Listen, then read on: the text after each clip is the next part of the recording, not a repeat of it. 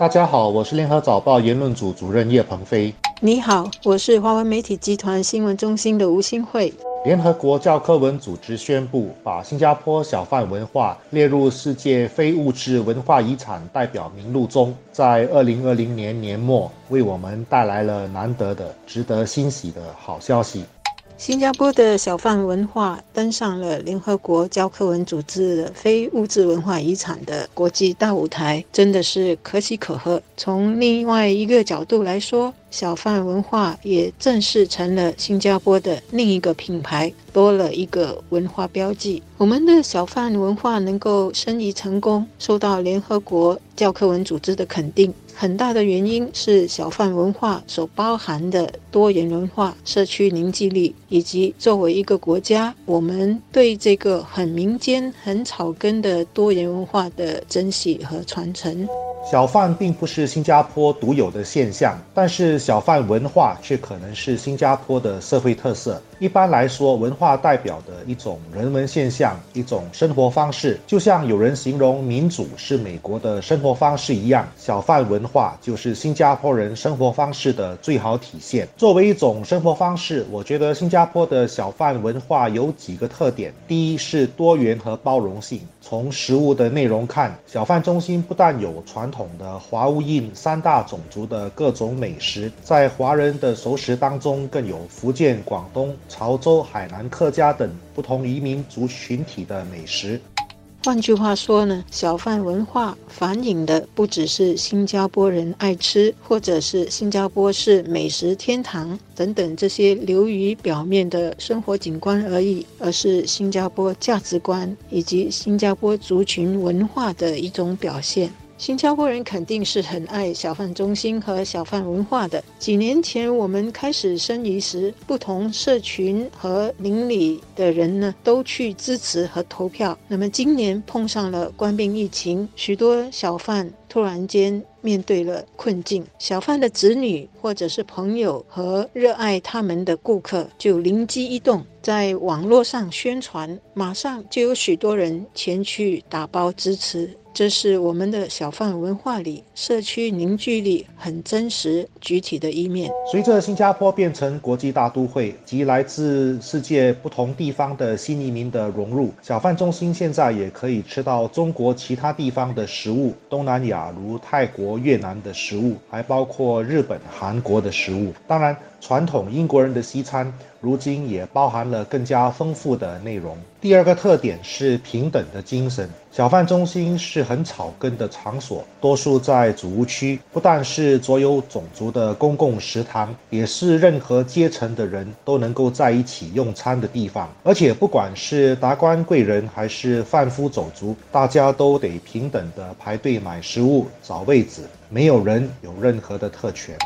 小贩中心在新加坡还有一个很重要的功能，那就是协助稳定本地的食品和物价，尤其是让低收入的社群还能够有负担得起、解决基本温饱的地方。所以呢，就有不少小贩，即使是面对了食材或其他成本上涨的这个情况，他们呢都尽量的保持薄利多销，不会跟着大幅起价。或者呢，即使是因为真的成本太贵了，他们需要把这个价格稍微调高，但是呢，知道有低收入的人群来消费的话，他们也会照顾这些低收入的社群，不会多收。这些我们可以在一些媒体的报道上看到这些实际例子，这是小贩文化里温情的一面。第三个特点是独立和公平的竞争。小贩大多数都是自雇人士，自己决定自己要做什么，而且生意的好坏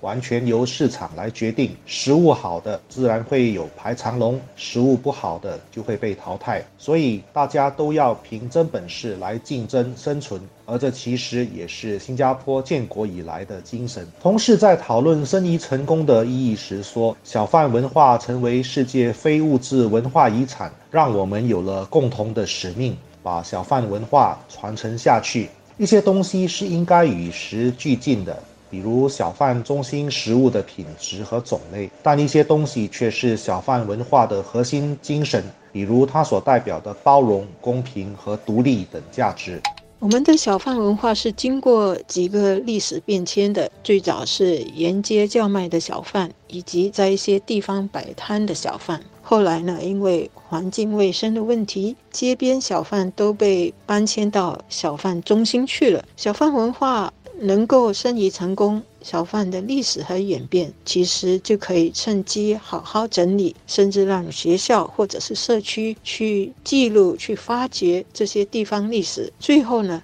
在国家博物馆里集中展览，让国人、让外地的人，包括下一代，能够了解我们的小贩从街边小生意发展到今天走向数码科技，可以用无现金来付款。以及被列入了非物质文化遗产的这整个历程是可歌可泣的。其实，那么这些演变如果没有记录，没有好好的去交代、去分享，没有找人去做一些口述历史，那我们就是白白浪费了新加坡精彩草根历史和多元文化历史的这一面。尤其是很多小贩已经步入了高龄。也没有后人继承他们的手艺或者是档口，所以如果我们不早点做这些整理工作、做这些展览工作的话，一些宝贵的资料跟口述历史就会没了。